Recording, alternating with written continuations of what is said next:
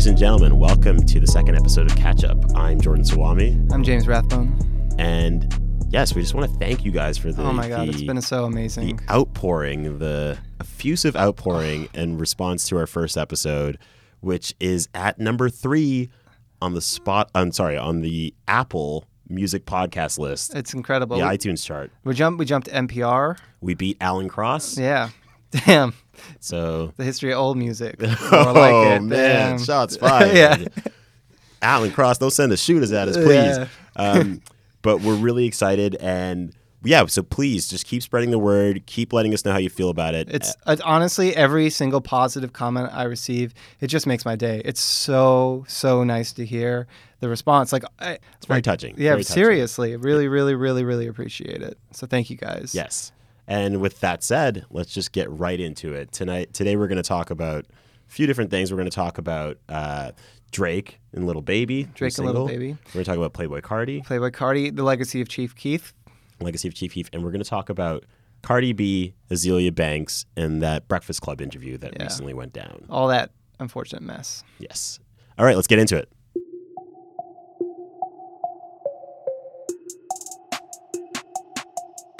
Uh, let's talk about the new Lil Baby single, Yes Indeed, which features Drake. Uh, premiered on Saturday on OVO Sound Radio and then was released officially on Tuesday night. Um, personally, it's one of my favorite songs of the year, like bar none. It's just two of the top rappers in the game for my money, just going back to back, bar for bar, essentially. And uh, for those of you who are unfamiliar with Lil Baby, he is a 22 year old rapper from Atlanta who is signed to the Quality Control label that has Migos and Lil Yachty. And he started rapping in like after he got out of jail on a drug charge last year and released four excellent mixtapes. And he's known for having a, a kind of melodic sing-song uh, trap ballad kind of style and for a really great economy of words like he's able to paint a very vivid picture in a simple sentence. And yeah i'm a huge fan of his. And, and i think that a lot of people in the industry are starting to notice uh, in a gq cover story of diddy earlier this year he mentioned Lil Baby uh, uh, as one of the people that he sees as like pushing the culture forward and being one of the top the top stars he's creating right like right most now. talented, like al- along with like Kendrick, Drake, uh, you know, all of that, all that like tier A of uh, rap right now. hmm And Diddy put his name in there. And recently I was reading uh, Hits Daily Double, which is kind of a music industry trade publication. And they were talking about the upcoming new stars, and he was on the list. So there's a lot of eyes uh, and ears on him right now. And it makes sense that Drake would want to partner with him. And like, I really think the end result is two of, is both of them kind of at their best. Yeah, I think that Lil Baby has this this kind of flow that I um, it's sort of a, a subtle growth that's come out. Uh, just in terms of a, a, a change in flow that I've noticed, it's sort of like a, a post Migos flow that it really. He, so he he sort of breakout song with this song called it was just called like freestyle, and uh, is there's just it's like he's sort of rapping with an engine. It just kind of like goes and goes and goes and goes and goes and and uh, it, you, you, it's like the kind of flow that almost sort of carries you. It sort of reminds me of uh, in, a, in a, similar way to uh, Blockboy JB, who is the other sort of rapper that Drake has has Southern helped put rapper. Southern rapper from Memphis that Drake's helped like kind of put on this year, but whereas uh, Blockboy JB is this sort of like catchy, short little phrases, uh, Lil Baby has this kind of like there's just this this this feeling of being caught in a current and you're being pulled through the song by it. Yeah, I mean, it's really. I also like that his his vibe is like he's rapping about very, very serious things with uh, a, a kind of detail that that makes you believe that that's no writerly excess, and it, he just sounds really subdued when he says it, which which I really I'm just it's a it's a really I don't know it's a really captivating flow. I mean his his album's coming out on May 18th, and I'm really really looking forward to it. Yeah, I think he's definitely just like one of these. It's like Atlanta just seemingly has an infinite pool of these incredibly talented, stylistically ambitious rappers. I, uh, mm-hmm. that just like how long has this been going on for now that we it's like every year we're getting like a few new rappers from Atlanta that are changing things. They're completely off the wall dudes. Like if you think about like I remember when when Future first came out, I remember people being like, "You know what? The autotune, I can't get with this autotune." And I was just like, honestly, there's something really special about this. And I think it just took people time. It was like same thing with Young Thug. yeah. Migos right away. I was like, these guys are so punchy. They're so funny. Like the lyrics are Yeah. really, it's like really sharp. And Even you know, going back to Gucci Mane, you Gucci, know, of course. And then if you think of the years of the the awful records guys, there's like Future, iLoveMakonnen, uh, just a bunch of. Uh, you know, another collection of just weirdos with off the wall flows and different Yeah. ways of, of attacking songs with sometimes the same subject matter, but just sounds like a completely new world. Yeah. And it's nice also to just have Drake be able to go into that pocket that I think we both of us feel like is one of our favorite versions of Drake, which is the Dra- the trap Drake, the mm-hmm. the the if you're still reading this onward mm-hmm, Drake. Mm-hmm. Um, you know, it it just speaks to Drake's talent and versatility that he can go uh, still how you know what we're almost 10 years into Drake's like really mainstream career. And he can go toe to toe with this like vital young new rapper. You know people still want to hear this ultimately. People kind of got sick of Drake for a little bit. It's felt like uh, I don't think I think 2016, like post views, I think people were kind of a little lukewarm on Drake. Mm-hmm. The album was uh, overlong and just, I mean, it had a lot of like inessential songs on it, which is, which I mean, I think a lot of times that Drake albums have come out, that has not always been the case. Mm. You know, people's favorite songs are all, you, you're not going to find people with a lot of the same. If, if you go album by album, people have different favorite Drake songs on each album. You va- know, vastly and it's and I think this was the first album that people are like, you know, there's like seven good songs, and the rest like I could take or leave. I, I'm I'm a, a a big Views advocate. Views is one of my favorite records of all time, but with a big caveat that I resequenced it, took out the first song, the fa- Family Business or whatever it's called. Which Keep the what- family close. That's one of the worst songs he's he's ever really made. bad. yeah. So I, I deleted. I took that out. I took Hotline Bling out, and then I resequenced the rest of it, and uh, and that was sort of my song of my my one of my favorite albums of the year. Yeah, it's because you made it. That's not actually the Drake album. I don't so- care. I'm over here enjoying it. You know, it's making my life better. And you know, I think you know, there's a sense that he he he rushed it out. I think right. A lot of people felt like that. He kept giving these deadlines and um, uh, just sort of breaking them. And I I think that. Uh, I think there's like a lot of really wonderful stuff that he does on that record that he doesn't do as well any other time. Um, but all that to say is I, I think that there's a, a lot of different Drakes. Uh, that I, I was, was thinking about this recently because we when we played Nice for What at Boosie Fade, we have this kind of thing at midnight at Boosie Fade where we play kind of the most popping song right at midnight after kind of get, doing a little bit of an intro. Say a little welcome. Yeah, Say exactly. welcome to the world famous Boosie Fade. Yeah. So oftentimes that song is a Drake song, the most recent Drake song, or maybe like this. I can remember it being a Migos song, Or a Cardi B song. Cardi B song, maybe like "Mask Off" when it was popular would have been that kind of song.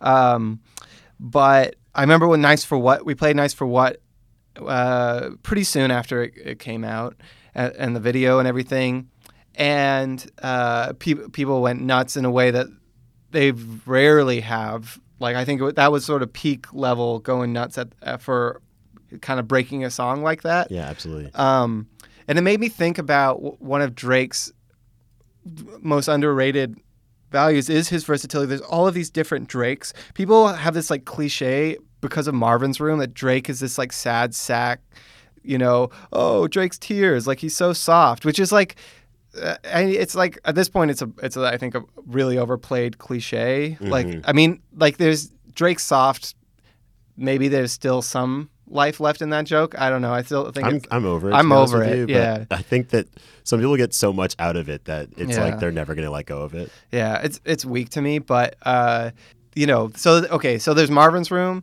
There's like R and B, kind of like complaining about relationships. Drake. There's R and B romantic Drake. There's trap Drake. There's like Drake's got bars, freestyle in 6 a.m. in Six- Toronto, six- diplomatic immunity, Yeah. Uh, and you know there's my I think like a couple of my favorite Drakes are the Trap Drake of this song, and what I think is his probably maybe not.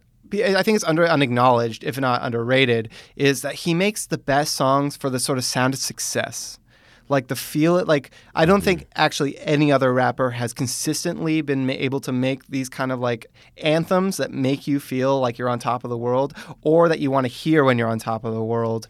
Um, like trophies headlines even started from a, the bottom which you know if it's like he would never have gotten away with that if it wasn't so successful at giving you that feeling of like now i'm here. Yeah, yeah. There's a really there's a really cathartic feel to those songs that when you hear them, like um, I don't know. I really, I mean, there's been times that Drake has been accused of being like a carpetbagger, like somebody who um, who goes to different cities or communities that have a certain flavor, and then he uh, carpetbagger or a swag Dracula, um, and he like sucks out all that is good in them and just kind of like discards it and moves on to the next like fresh crop of new blood. But I mean, I think that in some cases that criticism may be a little fair, especially if you're not bringing along the artists, any of the artists from that place. But I think when when he's doing stuff like this, I mean, like speak Yeah. on it. Speak I on it. I, okay, here's my thing about that. It's like I feel like Drake came up in the 2000s, which was this uh, it was sort of this post authenticity time period where there was a sense it was sort of like I think of it as like the the almost like pitchfork or something like that. There was like this time where people born in like the late 80s started listening to music from like all kinds of different genres. Prior to that, it was like you're into hip hop, you're into rock, all this kind of thing. But when he when he was sort of coming up, when he was coming of age, I think that he, legitimately had a love of music across genres and it and it's been there since so far gone you know and so mm-hmm. far gone there's sort of a there's a bit of like indie stuff there's this like deep south stuff a lot of Houston stuff. yeah, which you know, I think that his his love of it is earnest and legitimate. I don't think he's picking on- on trends cynically. I think that like I think you know, for example, his like love of of London. It's like he got you know, boy better know tattooed on him. Mm-hmm.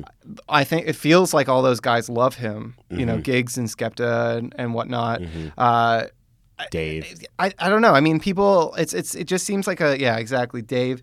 I I don't know. I mean, I think that it reflects kind of how we listen to music these days. In that we're not just regionally based. We're not just you know. Once upon a time, if you wanted to hear deep South rap or say New Orleans bounce, which like now is nice for what, uh, you know, sort of alludes to or or is in the vein of, Yeah. you had to basically smuggle a CD out of a record store in New Orleans. Like that was like 20 years ago. That was the only way you could hear that music. Now, people you can go on YouTube and you can hear any kind of music that's out there. And I feel like that that's what Drake reflects and, and he does and and you can argue that he what he's doing is inauthentic or that he's uh, sort of parasitic but i think that it comes from a genuine place of, of understanding that music wanting to be a part of that music and it by and large often seems to be a mutual thing yeah, wanting to propel the music. Like if, if you look at like a lot of the rappers who Drake has kind of shouted out or worked with in the last few years and what's happened to their career afterwards, if you think of like if Dave, for instance, a UK rapper, um, like he's he was able to tour and sell out here almost solely because Drake kind of gave him that look when he did the "Wanna Know" remix last uh, last year. Yeah. And if you look at Blockboy JB, who went from being kind of a burgeoning like rapper on the underground Yeah. to releasing like a really star-studded mixtape, and not to mention getting features with like ASAP, like being featured on ASAP Rocky song, like Yeah. you know. Having opportunities that he would have definitely not otherwise have gotten, Mm-hmm. and I think that's. I'm hoping the same thing happens to Lil Baby right now. Just like a lot, like I mean, definitely is going to i think uh, I was looking at DJ Akademiks's Instagram page because I'm a masochist, and he was saying he was like he's like you know whenever so- Drake is featured on a song, he usually just like dominates a song. It's like Drake featuring Drake. He's like I think this this might be mm-hmm. the first time in recent memory that Drake was outshone outshone on a song by another rapper, and he was talking about Lil Baby. Wow. And I feel like if that's the kind of conversation people are having about this song, mm-hmm. like it couldn't have been a better a, a better marriage in terms of collaboration. Yeah, for sure. I, I, I actually I remember Earl Sweatshirt called him out. Yes, he did. This is when Drake uh, was playing. This is like at the early early stages of Kodak Black, uh, kind of emerging.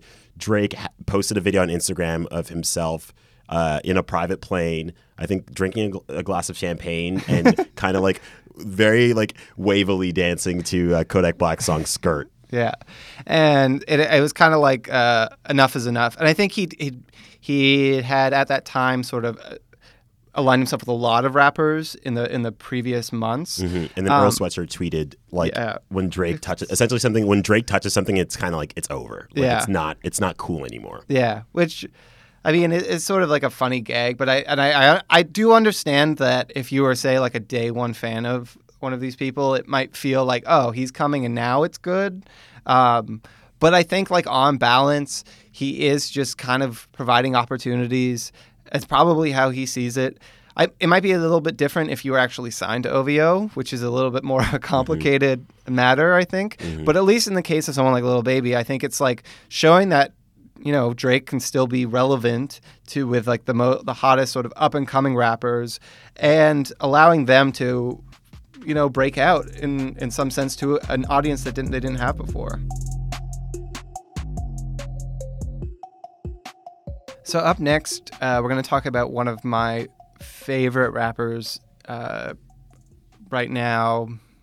He might make it into the the all time pantheon for me, uh, who is uh, Playboi Carti.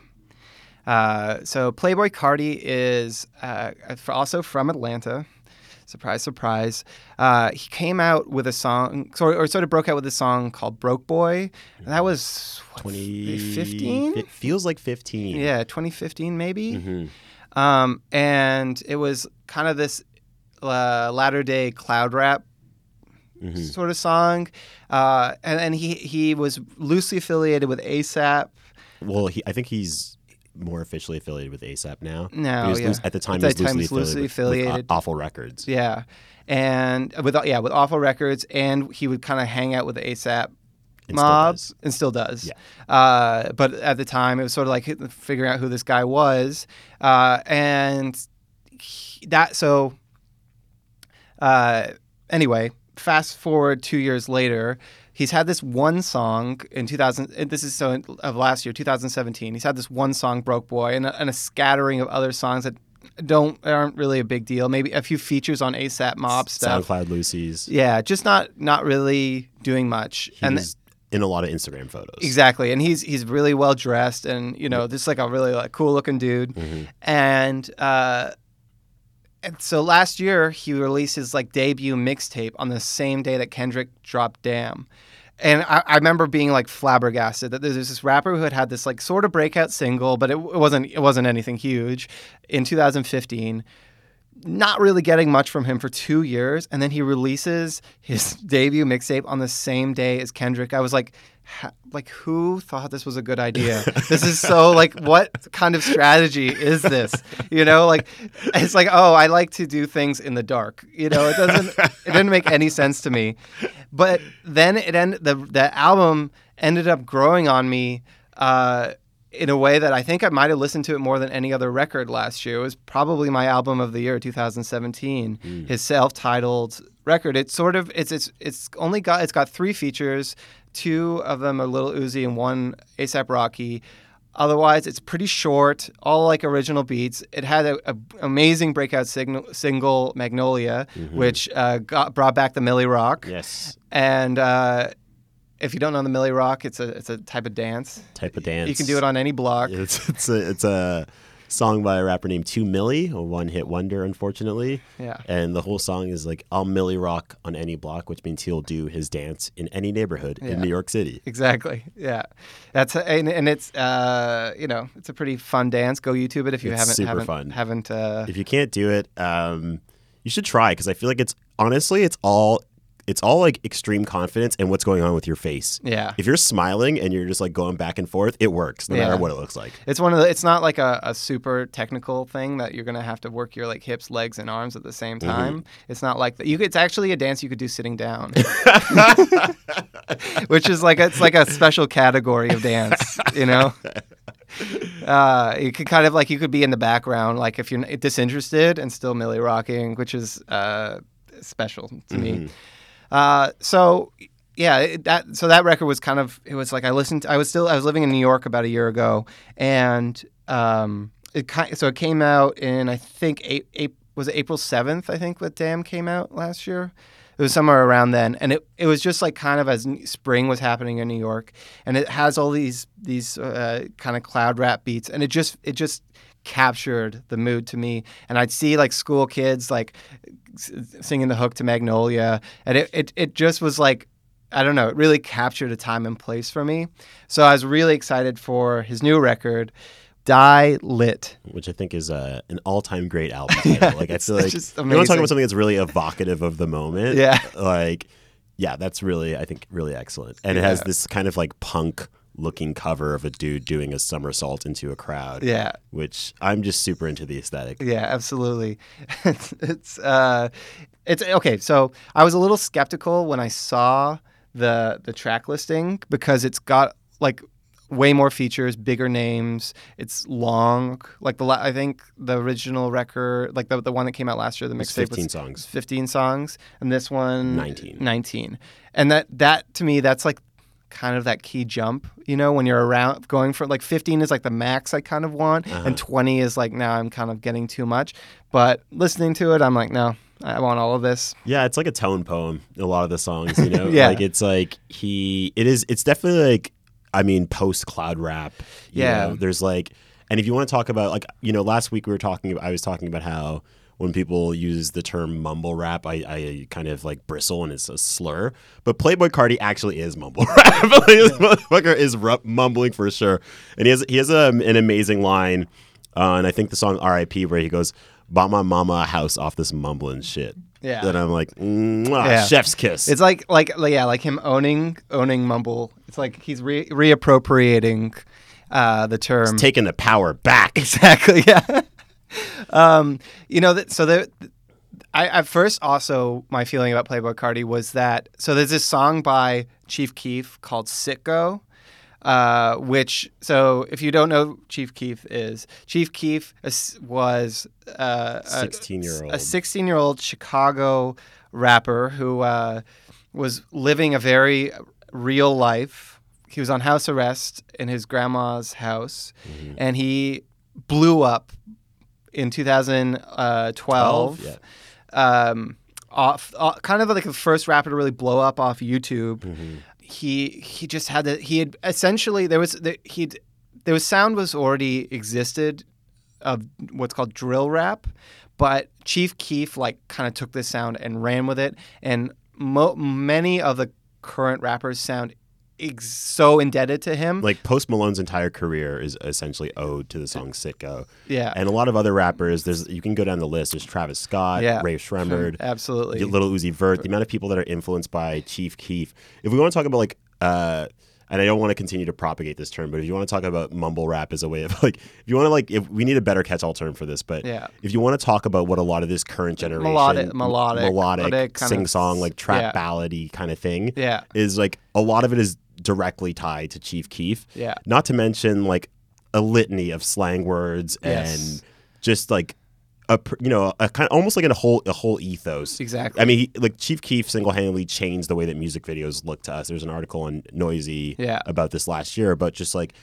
changing the aesthetic from kind of the flashier videos to just like yeah, it's just a bunch of dudes with their shirts off in someone's rented condo. Yeah, with, with maybe some guns, maybe some drugs, guns. There's marijuana around. Yeah, yeah. Um, they seem to be having fun, but they're all scowling. Yeah, exactly. Yeah.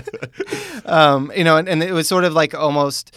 Uh, there were these videos before that. Uh, getting slightly off topic of Playboi Carti, but there were these videos before that of that were on these like sort of street DVDs where someone would go uh, on like Smack DVD and meet a rapper, and they'd rap in front of their car, they'd rap in their house, or they rap in a store or something like that. And uh, it kind of, it almost like took that aesthetic and formalized it a little bit, and now made it like almost the, uh, unless unless you, it's like you're Drake and you're bringing out a million dollar budget or something like that. It's sort of become the standard of, of rap music videos. But anyway, getting back to, to Citgo, Citgo was this kind of one off song that Chief Keef did that was like really light and airy. Uh, that it, it's because a lot of his music was really hard, really aggressive Mm-hmm. stuff, and Citgo had this really light, kind of just uh, airy feel to it, uh, and it, it like if you listen if you played that song right now to someone who never heard it, they'd be like, "Wow, who is this? This is like who's this amazing new artist?" Mm-hmm. Because it is it has influenced so much music, and I thought that Playboi Carti, all of his stuff just sounded like Citgo. Mm-hmm. And then I realized that's great because Citgo is like one of my favorite songs ever. And it was like someone had found a palette to work on that had been kind of neglected. It's like Chief Keef could have had, as we've seen, like there's all of these other artists. Chief Keef could have basically had a, uh, an entire career, more successful career than the one he did, if he just kind of made, remade Citgo over and over and over. Yeah, it's true. I mean, see, I think Chief Keef was also a victim of timing, and Mm-hmm. He's a little ahead of his time. You know, a little ahead of his time in terms of like the way streaming is counted towards record sales, Mm-hmm. and yeah, because if Chief Keef came out now, like he would be signed to a major label, his songs would be huge commercial hits. They'd be he'd have hot 100, top 10 singles almost Constantly. certainly. Yeah. And yeah, it's it's unfortunate, but it's interesting to see because you see a lot of rappers now who who want to pay homage to him, and Yeah. you know, it's whether it's Rae Sremmurd who have worked with him, I think on the Mike Will album. Yeah. Uh, Chief Keef has a feature uh, on this on the Playboi Carti album. Yeah. I mean, a lot of Mac Miller, like the, the people that have have been reaching out to to Chi- a Boogie, who've been who've been reaching out to Chief Keef and like working with him. Kind of, I think it says a lot about what what fig like what the role is that he plays in contemporary music. and Yeah. just of his influence in general. Yeah, he he is easily uh, up there with like Young Thug and Future for being the most like sonically influential rappers of this decade, in my opinion. Yeah, I think that's un, there's no doubt. Yeah. So just like a little bit about the album itself and and she and sort of Playboi Carti's rapping style. It's it's like a, a really like an exercise in in minimalism to me because it's it's it's kind of just using his voice instead of like rapping uh like I've got Hot 16 where I've got like all of these like bars that uh and punchlines. It's almost like uh, he's just ad libbing over the track. So ad libbing, if you're if you're sort of unfamiliar with that part of rap, that's like when someone says like they say their their rap and then they say a word after punctuate it. They it. punctuate it with a- with a, a rap. So it's like uh, you know, Migos is like mama or that way or those kind of things. And I think that I mean this also might be like a bit a bit of a Chief Keef thing. I think that they I think for a long time they were kind of looked at as like an extra, just an extra like an extra thing to the song.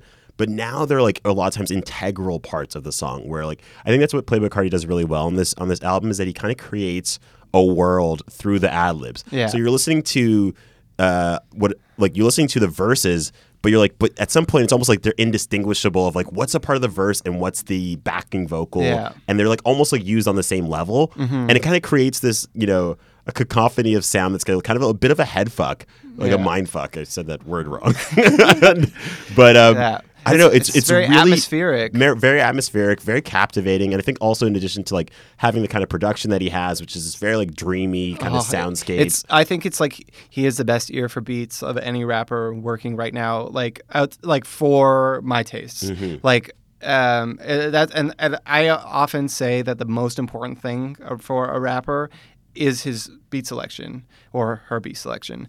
Uh, so like with it, with this record and it and the, the, just the the aesthetic of the beats, it just it's like a sort of a journey into a place of rap music where it's almost like it's it's almost like going back to the earliest form of rap music, uh, this sort of like post disco dance kind of infused stuff, and then fast forwarding that to 2018 and making it this, this this sort of music that's based on repetition, based on these sort of atmospherics, as we mentioned, uh, that it just it, it it it kind of just feels like it's not just music for the dance floor because a lot of the of what I think with is good about dance floor rap is like the singing along stuff.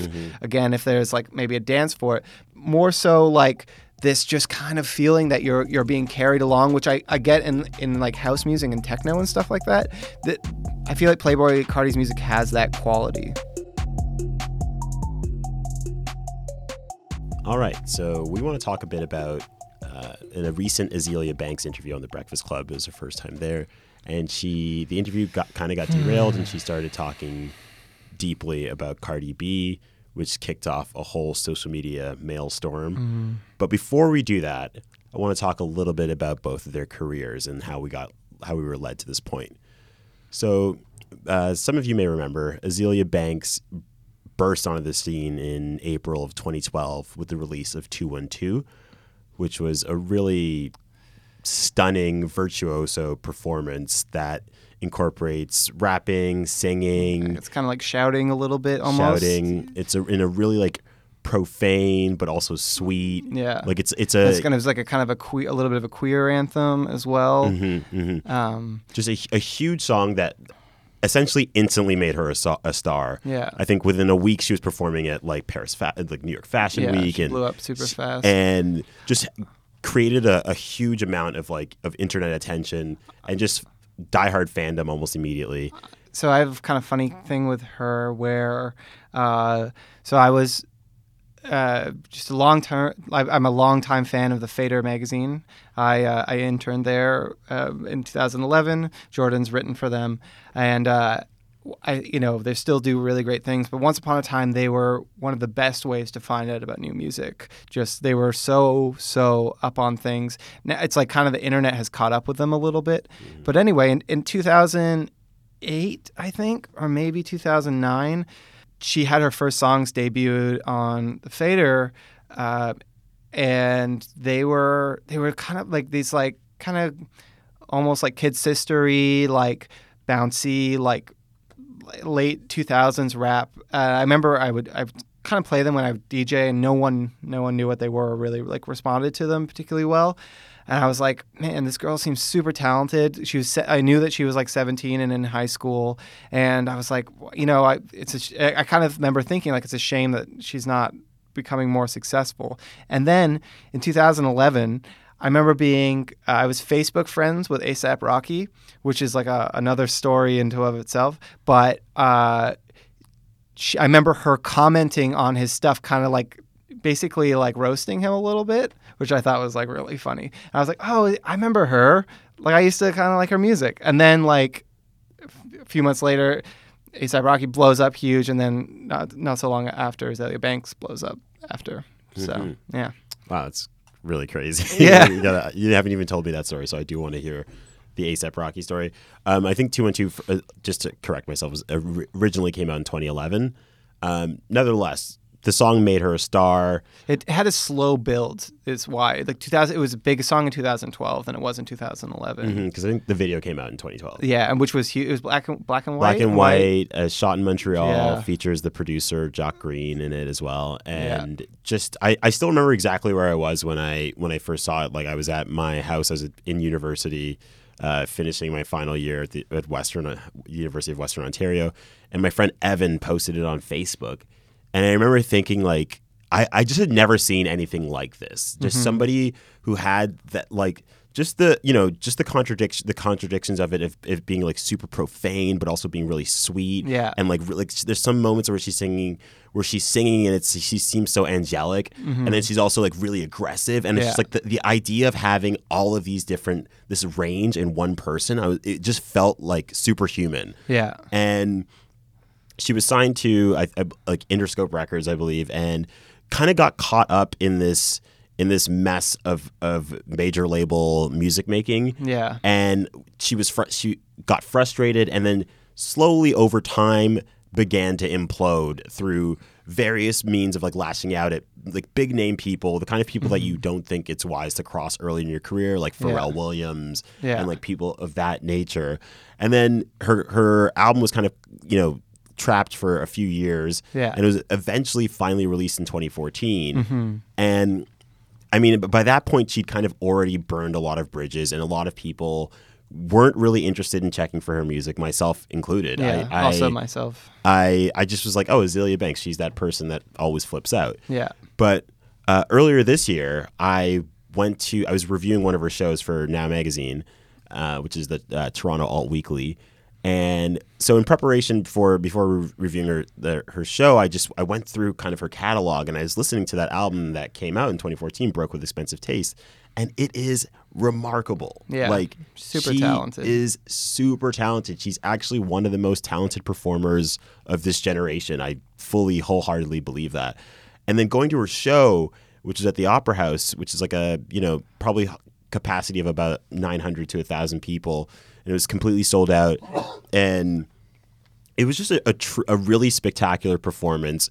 Just incredible rapping, incredible singing. She's a great dancer, and in that, and I, you know, I was kind of there, like wondering. I'm like, I hope that like you know nothing goes awry. I hope mm-hmm. that it's just like we just get to see the show and it's like sweet, and that's what it was. It was just like a really sweet performance. She seemed genuinely touched at the way the fans were reacting to her. The people were freaking out. Yeah. And I don't know, being in that room, and this is like kind of what I said in the review, is just like it's it's almost as if all of the other antics outside of the booth and outside of music never happened. And it felt like a really weird alternate universe, like where she was the belle of the ball and she was the superstar that she was always meant to be. Yeah. And it was in this room that's like a thousand people, like nine hundred to a thousand people, which is like not bad, but based on her actual skill level, Yeah. and what and just like what is so original about her not not to mention like you know mixing the deft mix of like hip hop and house mm-hmm. and just like making it sound so natural Yeah. it's like you feel like she should be she should be in, in the top 10 of the billboard hot 100 like every week Yeah. you know just based on her talent but be, because of kind of like the, tos- the toxicity of her personality and Yeah. her interviews and her her tweets and instagram stories and just If you, I mean, if you don't know about it, I mean, it gets her. She can be like really uh, appalling. I mean, there's been like racism, homophobia. yeah, she was she was the one of the first celebrities to come out for Donald Trump. Um, you know, like she she just she is constantly saying things to upset you. You know. Um, and doing things. There was an incident on a flight where she like bit a flight attendant, you know, and um, she called Zayn Malik a, a p word. Like Yeah. you know, the, the the the list of of Azealia Banks um, attacks yeah, and just tran- like ki- transgressions, really. is is is long. It's Yeah. longer than her list of hit songs. Yes. Unfortunately, Yeah.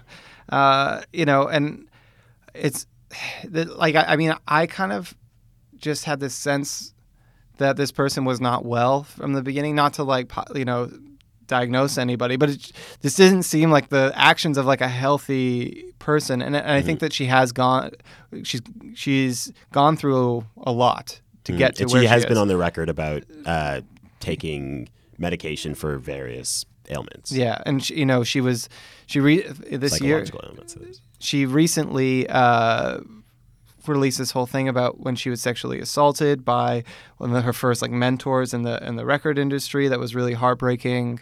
So it, it, it's kind of like um, it's like I've I've always kind of given her a pretty long, you know, leash in terms of like how you know what she's doing as as as kind of uh, as much as it's not great a lot of the time, or has been not great at times, and like, and I think that like there's a uh, she she has this sort of vicious cycle of being like I'm a victim, and then and like why do you care about me saying all these things, and then like with like kind of digging the hole deeper. Yes, which she did in that Breakfast Club interview, which we'll get to later. yeah.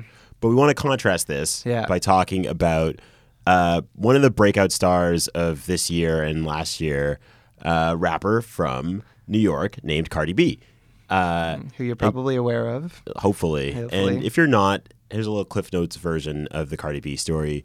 She started gaining attention through these vines that she, she, she was an exotic dancer and would make these kind of really humorous vi, uh, vine videos just commenting on her surroundings or you know the weather or you know any a litany of things Mm-hmm. Yeah. that uh, many of which like went viral so Yeah. even before i knew who she was i'd seen videos of her Mm-hmm. and through that sort of amassed this social media following which then led to a placement on Love and Hip Hop New York, which is a, a show in the one of the most popular cable shows. One of Jordan's favorite shows. One of my favorite shows. I've seen uh, nearly every season of every version of the show, and um, truly fascinating. She kind of came on the show, came onto the show in a way, and kind of blew past it in a way that no one had before. Yeah, it she was, on- more like a retirement home for rappers and uh, like rap associated people before that, where it's kind of like, okay, like I'm gonna have a storyline about making my new single and That no one's ever gonna no one's ever hear. gonna hear and this kind of thing. Mhm. And Cardi B kind of came onto it almost like shot out of a cannon. She she came on was instantly the most popular person on on her season of the show and was just like all the things that people grew to love from her on Vine she was doing on the show. She was hilarious. She had great catchphrases. Uh, one of which turned into into a song called "Forever." Um, I'm not going to butcher it by telling you like what her quote was, but I'm just going to say we'll put it in the show notes. But this is an absolute must watch. Yeah. Um, and yeah, so it just she and so after being on it for a year, she her star was already rising. She released uh, a mixtape, like which I believe was called "Gangsta Bitch Music" Volume one and two, Yeah. and so those those kind of were like pop popping a little bit, started percolating a bit.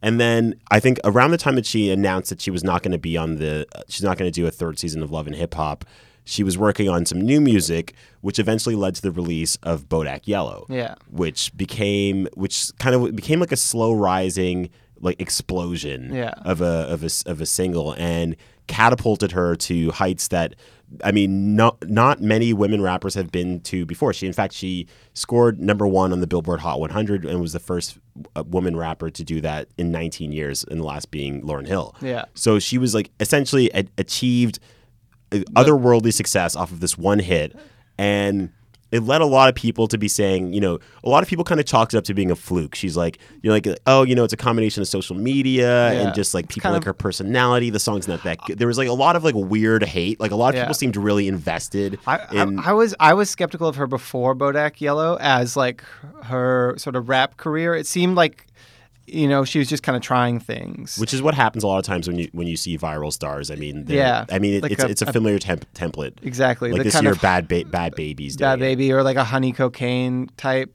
Uh, you Yeah. know this sort of like like and, and like you know frankly I just I I mean one thing that Jordan and I like uh, really feel I think I can speak for both of us is that we want more female rappers in general. We want in like across subgenres of rap.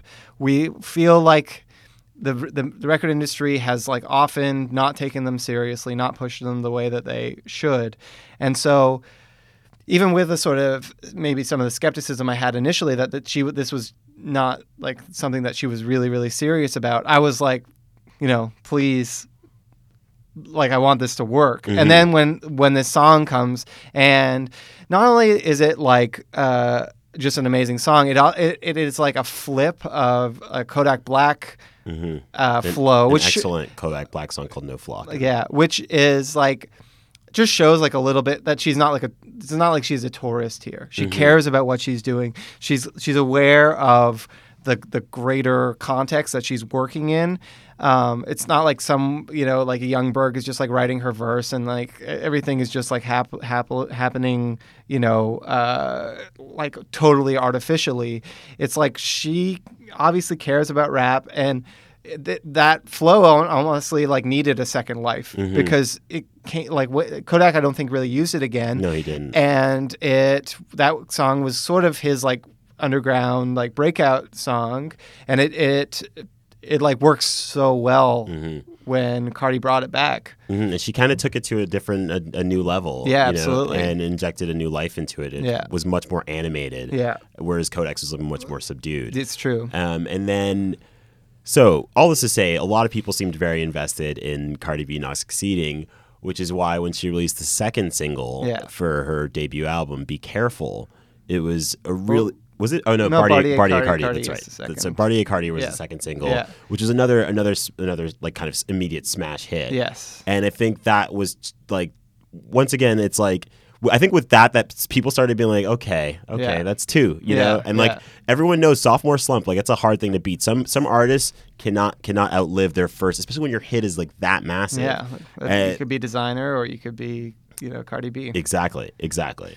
And then when "Be Careful" came out, which was the third single, Yeah. and it, it, And it was, like totally different. completely different, and it was pretty much like for me, I was like, okay, this is for real. like this yeah, is like yeah. you know you can alleviate most of the concerns because it was a it was, compl- it was a, a more like ballady. It's a little more singing. yeah, a little more personal. a lot more personal. Played off of like something that was playing in the, playing out in the media, which is um, if you're not if you don't know about this, like Cardi B is engaged to the rapper from the Migos, Offset, and there were rumors. Uh, at some point, that uh, along with some Instagram videos and a lot of like shade room stuff and baller alert things, where it, it, it according to to this stuff, it looked like maybe Offset had cheated on Cardi B. So this is all in the media, and a lot of people were kind of going to her Instagram comments. Like, I mean, Cardi B, I really sometimes, I, I, I mean, I just feel for her because like her Instagram comments are such a mess. It's Yeah. just like. You know, there's a lot of people that love her, but there's a lot of people, that, like once again, that are very invested in tearing her down. And sometimes it gets to her, and she claps back, and then it turns into this whole thing. Yeah. But people were going to her and say, and kind of like questioning her about this relate about her relationship. Like imagine, imagine like the person you're in love with cheats on you, and then you get like a hundred thousand people a day asking you about it. And the other thing is that you know, she, which is she has said, she's like, she's like, I'm no angel myself. Yeah. So you guys don't know what's going on in our relationship. So Yeah. don't project what you think is going on Yes. when you have no idea what's going on onto Yeah. our relationship. Which, you know, fair enough. Yeah, So all this to say, like she took all of this all of this controversy that was going on in her personal life and put it into the music and has this incredible song as a result, which is Mm-hmm. Called Be Careful. And so this is like three she's three for three on lead singles.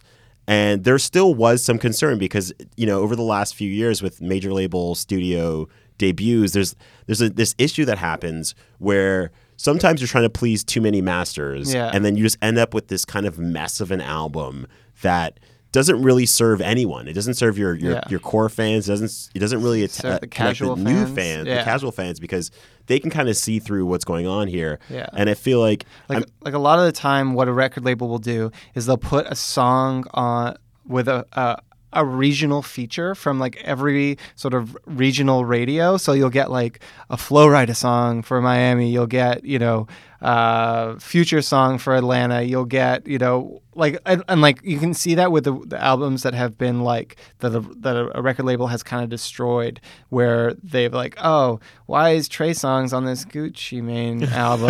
you know, I mean, not Yeah. that that's necessarily a bad song, but you see, the, see the point where that it's like, well, Gucci, have you have you considered that there might be some like we've got this market of uh, tween girls that I think could be really into you in uh, you know uh, Nebraska. Have you have you thought you know they really like you know? So it's like when sometimes that ha- and and it was a feeling that maybe this could happen with Cardi. hmm But what ended up happening is honestly one of the best major label studio release uh, debut albums in in years, I would say.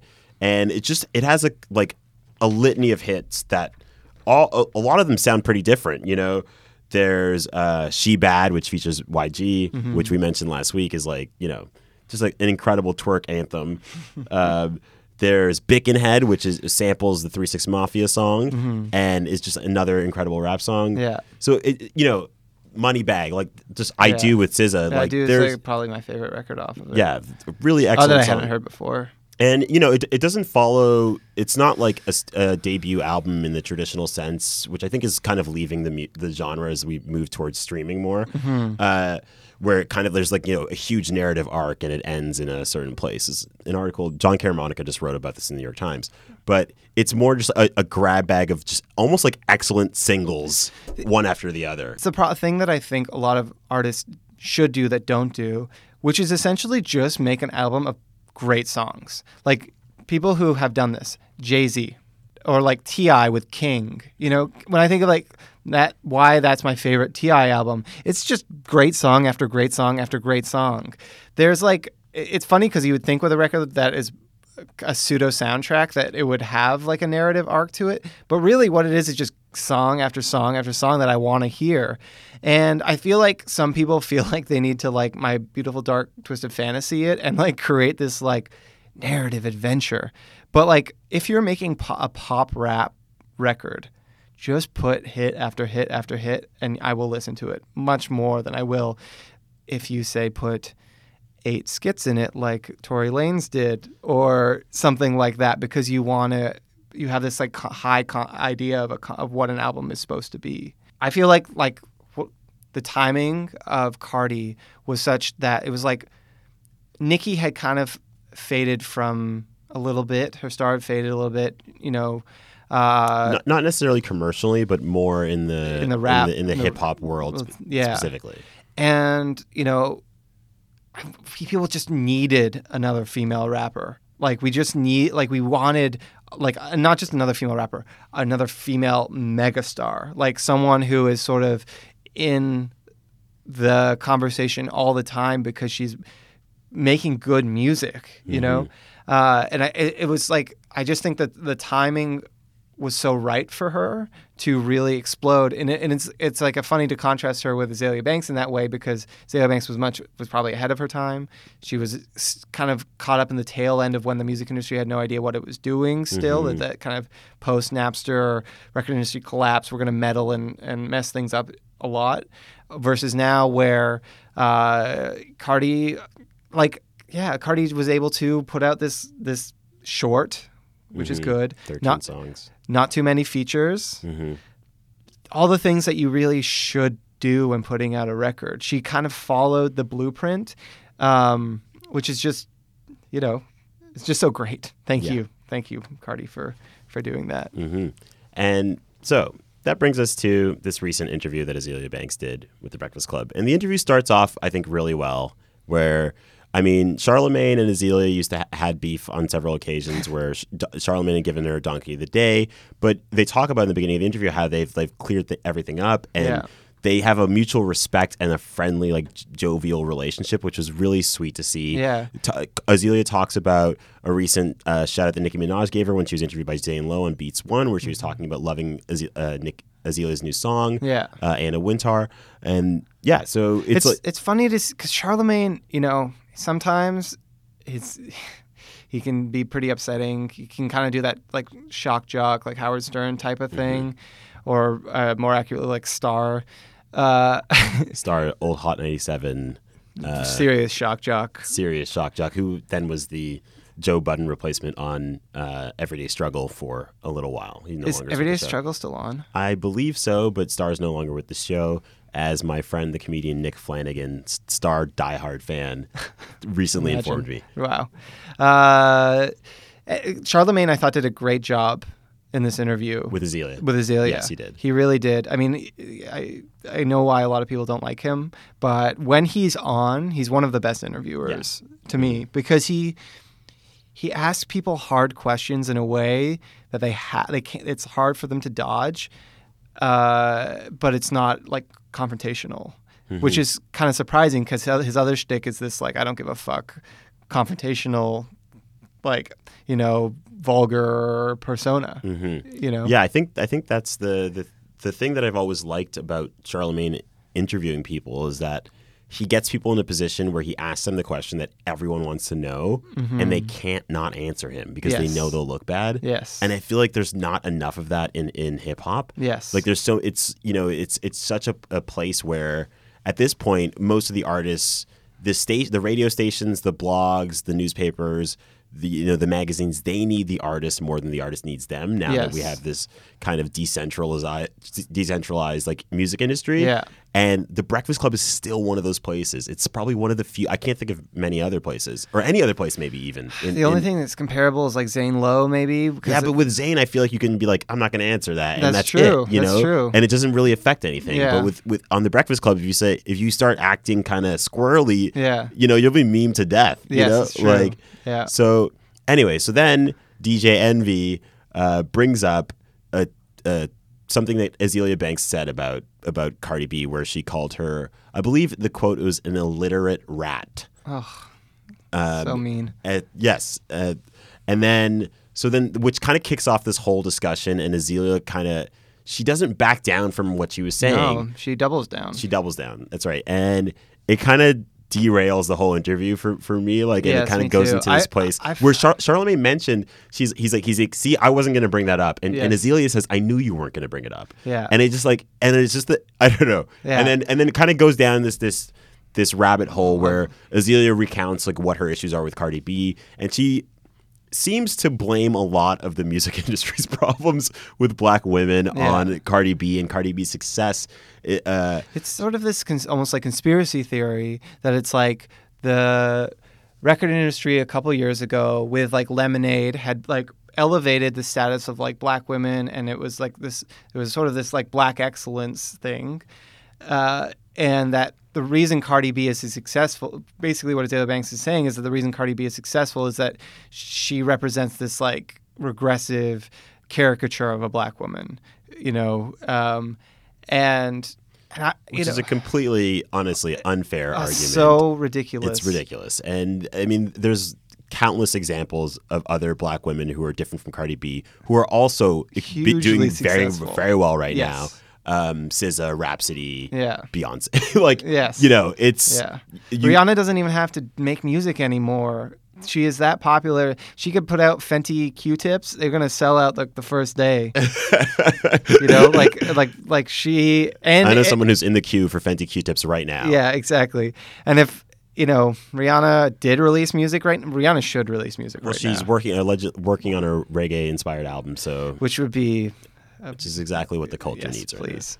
Uh, but you know, for me, I I really, really, really did not enjoy where the interview went there and what Azealia Banks is saying, uh, because to me, it's like like Cardi, she she's like clearly picked up on uh, something that Cardi feels a bit vulnerable about, a bit sensitive about in a recent, Which is impugning, impugning her for her spelling and ex- grammar. grammar and stuff like that.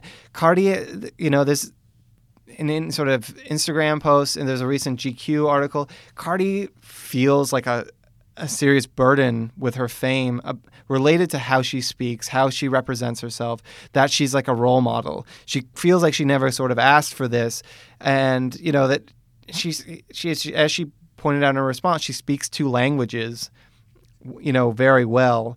Um, and I, it's it's kind of, it's like it's this sort of idea that her legitimacy as an artist doesn't exist that that she her she's able to success because she's perpetuating ignorance which just isn't true It's not true.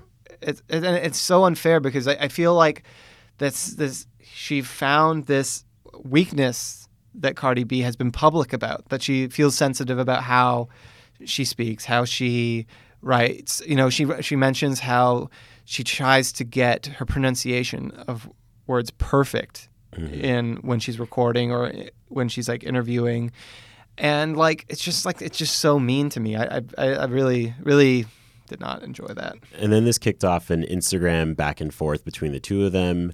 Um, and uh, Cardi wrote like a really actually eloquent re- rebuttal to to Yeah. this, and then Very Azealia, mature. very mature, and then Azealia fired back at her, and then Cardi B deleted her Instagram. yeah Somehow Teyana Taylor got involved, and it's just I don't know, it just turned into this whole mess that honestly it it really takes away from what Azealia Banks was doing. She just recently signed a new deal, a new record deal with uh, with E1, Mm-hmm. like a, a million dollar deal. She has this great song out, Anna Wintour. Am I pronouncing that right? Wintour Wintour? Anna Wintour? Wintour. Yeah, okay. Wintour. Um, James is the high fashion one between the two of us. You gotta have you every every crew, every duo needs to have one that's the high fashion dude and one's the regular dude, and I'm the regular dude. Yeah, it's Um, true. It's, and- ac- it's actually we didn't talk about this in the intro to the first episode, but that was one of the things we had to make sure when we were, you know, first becoming friends. Yes. um, yeah, and I think it's just like I think this whole thing, and you know, I like when I think look back on this, I'm just like, Ugh, DJ Envy, why did you have to ask that question? Because like Yeah. the interview was in a really positive place. And then it just kind of like turned into this whole thing, and it it just it really takes away from what Azealia was kind of working back towards. You know, it's like I I really want there to be a proper redemption arc for Azealia Banks because I do think that she deserves it based on mm-hmm. I mean just on her talent and just like just I don't know I think that Just had a rough go. she's had a rough go of it and she deserves to have the success that her you know her work s- supposes she should have, you know. Yeah. But I think that she of keeps getting caught in these same cycles, and it's a lot of it's perpetuated by the media, and a lot of it she perpetuates herself. And it's it's really it's a really destructive thing to see happen to someone, and it's I don't know it's just really uncomfortable for me to watch. Yeah, I, I mean, I, to be honest, I found that in the interview before that it, w- it was a little bit distressing how they were kind of. I thought they were pretty being pretty gentle about it, but being like, "Well, why do you say these things?" Basically, and they were kind of like, you know, like, and she, she her response was, "It's not my fault that they latch on to these things that I say. Why? Who cares what I say? What does it matter what I say?" And it's like, come on, that's Yeah, a really, ridiculous. really weak. That is a ridiculous argument. Yeah, It's don't also not. I mean, it's like the way she was saying it. I'm like, it doesn't even feel like you believe that. Yes, You're- exactly. You know, she's kind of being coy about it. Yeah. And she's like, the media doesn't have to listen to what I say. Yeah. You know, you know, I have like, if I tweet something and my 10,000 followers see it, but then you say it on your radio show, there's a million people listening to it, then they all latch onto that, and that's Yeah. like that's on you. Yeah. And it's like, no, it's on you for saying. yeah, it, exactly. you know? if, if you weren't saying it, there'd be nothing to latch on to. Mhm. So, I yeah, I, I, Well, here's he- here's my. I mean, this is a completely unrealistic hope. yeah, But I would love it if in like three or four months down the line, somehow they make up. Because I mean, Azealia mentions that she did like Cardi B at, at some point. She Yes. liked her music. yeah, And I would just love it if they would just like make up at some point. Yeah. And then just like I don't know, you don't even have to put out a song, just make up. You know what I mean? It would be it would be but also, you know, on, on Cardi B's end, I would I would get it if she didn't want to forgive Azealia for these things because these insults are like I mean, if there's anything that Azealia Banks is really good at is is it's insults. Yeah. I was talking earlier, I mentioned it to you guys because I was thinking about it, I just burst out laughing. And it was when Azealia Banks called T.I. a shoe shining coon during her oh. beef with Iggy Azalea. God. I was like, wow, that Yeah. is next level. yeah. Um, That beef was uh, when one of those times where it's like, oh, we can finally get, all get behind Azealia Banks. you know, like, you know. I but- feel like she was a big part of what kind of ushered Iggy Azalea out of here. yes. Um, It's kind of amazing that, that we got that happened. It's like there is sometimes life gives you victories. yeah. Yeah. All right, guys, that's it. Episode two. We're wrapping up now. Did it. Yes, another successful uh, podcast. Good job, James. Good job, Jordan. Um, so please rate, review, and subscribe to the podcast. Like honestly, we really want this to feel like a lot of the other things that we've done um, in Toronto and just in the internet at large, which is like creating this sense of community. And we want, and uh, we genuinely mean this. So this podcast is as much yours as it is ours. So if you if you're not in the Facebook group, get on Facebook, search Boosie Fade the group, join the group, find this episode thread, which will be pinned to the top Yeah. and leave a comment or if you have any questions or things that you want us to discuss next time Yeah. like let us know because we really want to hear from you Yeah, exactly. Well, you know, I think that there's like a lot of really insightful people in the group already. Probably some insightful people who will join. That we would love to to have you included in the conversation. Yeah and honestly like another thing is like just tell if you have a friend that likes hip-hop just let them know about this podcast because Yeah. we we we really this you know we're, this is going to grow because of you guys and because of word of mouth so Yeah. we appreciate any and all help we can get Or you have friends who you feel like don't know about hip hop but want to learn in a safe environment. I feel like this podcast is a good gateway for that. You know. i believe that too james Yes. Um, so we uh, what else do we have to we we got to mention that uh, this we we got a Boosie Fade party Yes. which is in Toronto, Ontario, It's like Canada. ten days from now, isn't It's it? ten is it? It's a It's yeah, the twenty fifth. That's right. Twenty fifth. It'll be a week from when this from when this airs. Mhm. Uh, So so yeah, if yeah. you haven't been to one of those, I it's our four it's our four year anniversary, the fourth anniversary Yeah. of, of this the party that spawned the group and spawned this podcast. If if it was a if that party was uh, a real person, it would be going to like junior kindergarten this year. Think about that. This is I, I won't think about that, um, but thank you for mentioning. So yeah, we're gonna mention some songs that are gonna be on the constantly updating, the constantly updated uh, Spotify Spotify playlist for Catch Up the podcast. Yeah. Um, so my three songs are my four songs. My first song is "Chasing Time" by Azealia Banks, which is off of "Broke with Expensive Taste." And this the song was kind of created as her her fuck you to the label. That's like we don't have any singles. Yeah. And it has this like this soaring chorus, incredible rapping, and you should absolutely watch the video because the dancing is like off the hook. I think it's a really great showcase of her just her multi-talented skills.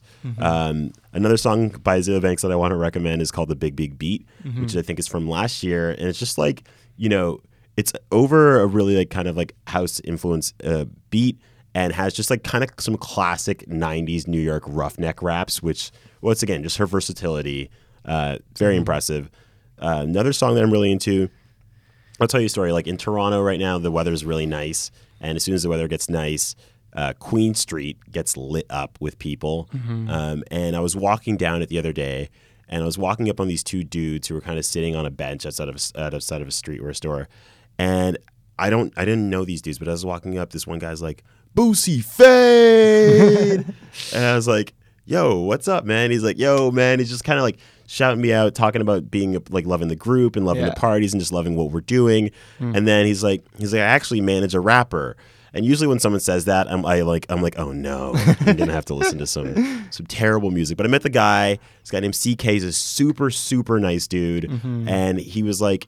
He was like, man, he's like, I, I have my, he's like, my stuff is like really different. It's like really different from what's what's going on in Toronto right now, and that's something that a lot of people say. Yes. But then I did listen to the song, uh, to one of his songs. It's called DVP, and it is different. It's a really kind of like you know some some good like like you know thug singing, and it's a it's a really like it's it's another it's a really it puts you it's a real mood piece, and that's the next song that I'm recommending. I think that you should all listen to it because I fi- I think it's a really interesting lane what he that he's established here, and um, Cardi and Playboi. Who are you liking? I, you know, I'm just gonna, I'm just gonna. uh, That's, I already have three songs. I have two by Azealia, uh, and I recommended a Cardi B song last week, so I'm just gonna leave it with a Playboi Carti song, which is a song on his new album, Die Lit. Uh, it is Lean for Real, which features Skepta, and for me is like one of the early standout tracks on that album for me. Nice. Uh, so, I mean, my Azealia Banks, I guess, is Anna Wintour, um, just because it's a great, vibrant single. Um, for Cardi B, I like the SZA featured I Do. I really hope they plug that single because it is just made to be a hit. SZA's hook is really good. Um, for Playboi Carti, I think um, R.I.P., which is like one of his feature list tracks, just kind of encapsulates what he does, I think, really, really well. A a lot of that album does kind of flow really nicely together, and I think R.I.P. is just like a really great example of, of what he does.